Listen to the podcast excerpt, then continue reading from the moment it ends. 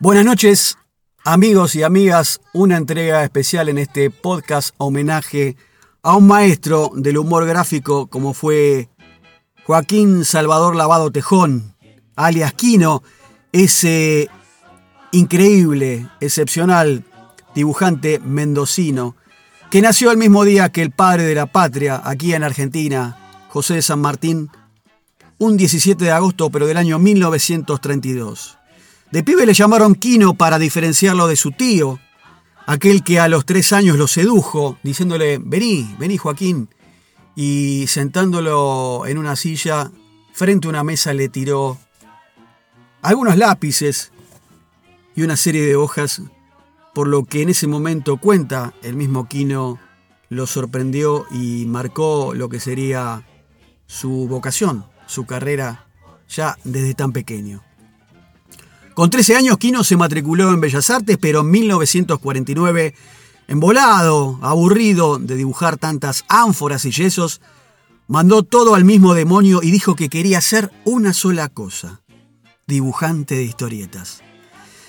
Que a los 18 años se vino para aquí, para la ciudad Luz de Sudamérica, para Buenos Aires, capital de Argentina, y que durante 3 años giró, dio vueltas como loco para ver si alguien le publicaba alguno de sus dibujos, y que recién en el año 1954 la incipiente fama tocó a su puerta. Ya en el año 1960, cobrando algunos pesos por sus primeros trabajos, se casa con Alicia Colombo, bioquímica de vocación, aunque nunca tuvieron hijos. En 1963 aparece su primer libro de chistes gráficos, Mundo Quino, una recopilación de dibujos de humor gráfico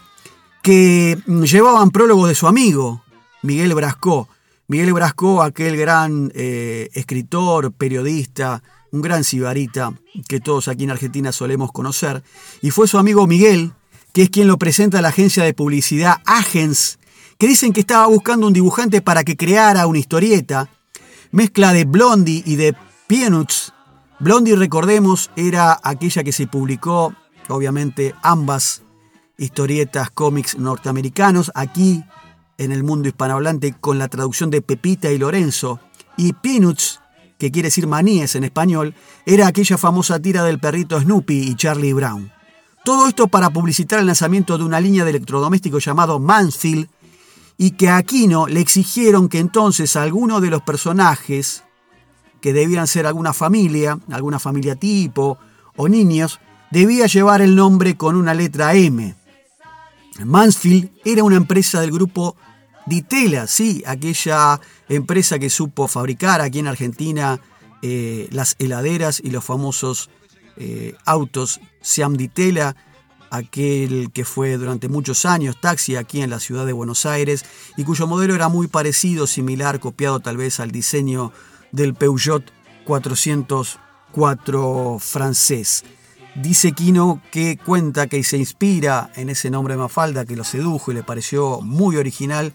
escuchando o viendo, mejor dicho, la película Darse Cuenta, con libro del gran escritor argentino David Viñas, que nombraban a una beba que se llamaba Mafalda. Así nace entonces Mafalda, la pibita del pelo negro que odiaba furiosamente la sopa, que tenía cuestionamientos de adultos y que vio la luz un 29 de septiembre de 1964 en el semanario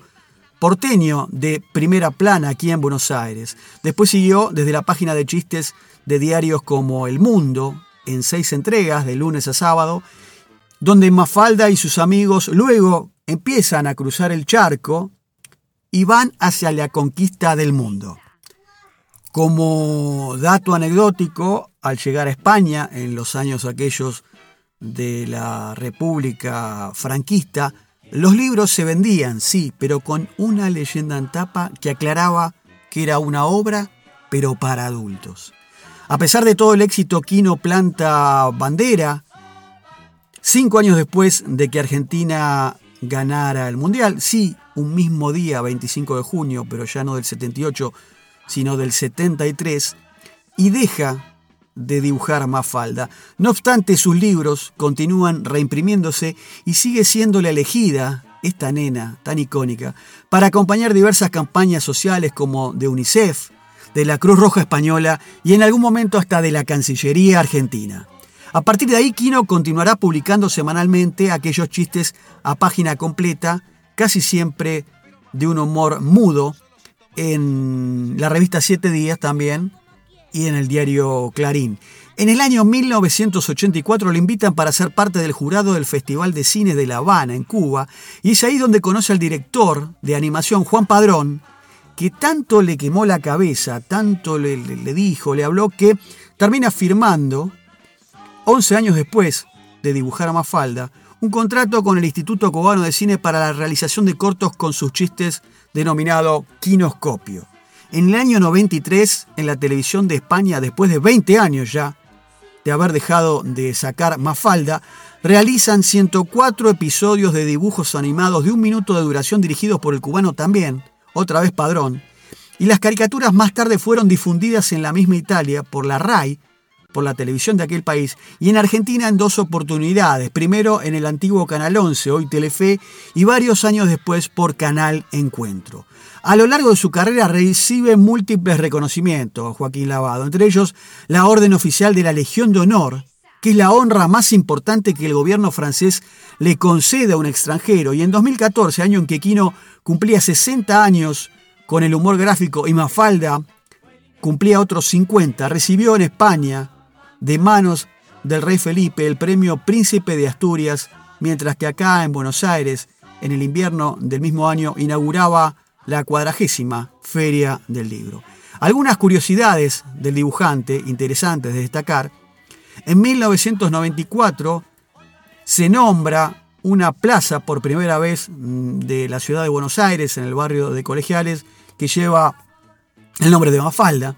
En 2008, la estación Perú de subtes de Buenos Aires también tiene su mural denominado El Mundo, según Mafalda. En 2011 se inaugura, escuchen bien esto, la estación Argentine de la línea M1 del subte de París, una serie de murales dedicados a los talentos de Argentina. Entre paréntesis, quien les habla tuvo oportunidad de conocer esta estación. Y en uno de ellos está dedicado a los premios Nobel y a las grandes personalidades de la cultura argentina como Julio Cortázar, Victoria Ocampo y Jorge Luis Borges. Todos son observados por una asombrada Mafalda. En 2012, Quino cumple 80 años y es homenajeado en su Mendoza natal y aquí en Buenos Aires, en el Congreso Nacional. Otro dato interesante, otra vez nos vamos para Francia, en Angoulême, ciudad al sudoeste del país galo, a 450 kilómetros de París, se inaugura el Passage Mafalda en el barrio Cartier-Maccompagne. Para la primavera de 2014, otra vez aquí en Buenos Aires, en el barrio San Telmo, en la esquina de Defensa y Chile, se instalaron los muñecos de Mafalda y Susanita, recordando que antes, desde 2009, ya estaba instalado el muñeco de la nena Mafalda, justamente por los 50 años de la tira y porque Quino vivió a muy pocos metros de allí, en la calle Chile 371, que lleva una placa en el frente, y que dicen que el dibujante también se inspiró en el mismo barrio en lo que fue la panadería dentro de la tira del cómic, la panadería del padre de Manolito, el almacén Don Manolo, que Felipe, otro personaje de la historieta, fue inspirado en las facciones de alguien real, de un gran amigo que tuvo Quino, que fue el periodista argentino Jorge Timosi, quien trabajó en la agencia cubana Prensa Latina, aquella que supieron fundar Rodolfo Walsh y Gabriel García Márquez, y que fue tan amigo de él. Si tienen oportunidad, busquen a Jorge Timosi en la web y realmente está muy logrado el dibujo de Felipe respecto de este amigo de Quino. En octubre del mismo año, en la ciudad de Oviedo, en España, se hizo graciosamente un festival de la sopa, elaborado por los mejores chefs de la cocina asturiana, a las que, bueno, supo catar y presenciar ese acto el autor de la tira, Joaquín Lavado. En 2017, aquí en Argentina se publica por primera vez Mafalda, ahora ya en sistema braille y en audiolibro, y en Paraguay, en guaraní también, para facilitar el aprendizaje del idioma por los niños de aquel país. El Correo Argentino lanza también en 2017 una misión especial de sellos postales con motivo de las fiestas de fin de año. Para terminar, Recomendamos desde aquí, desde este podcast especial de Tropezón de Radio, Nada es Casual, una entrevista muy fresca, muy genuina, muy natural, que nos muestra a un Quino, creo que en toda su personalidad, corazón abierto. Vamos a dejar acá el link en el podcast, que supieron ser aquellas grandes entrevistas, por lo menos para mí, de los años 70 en la radio y televisión española, que sabía conducir aquel gran periodista muy culto, Joaquín Soler Serrano, que nos podemos encontrar con un Quino en su apogeo de 45 años, en su llegada a España, presentando sus libros de Mafalda y demás, en una charla muy recomendable para conocer lo que fue aquel personaje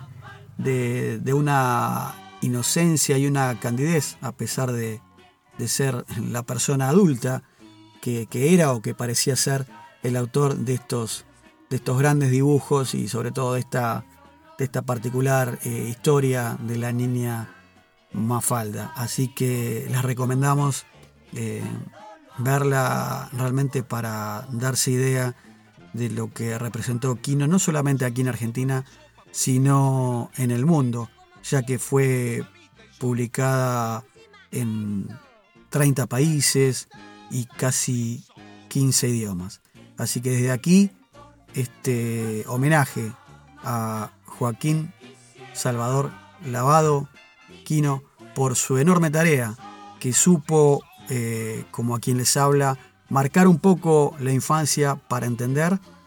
desde una tira como fue Mafalda y sus amigos, que el mundo, a pesar de haber transcurrido ya casi 60 años,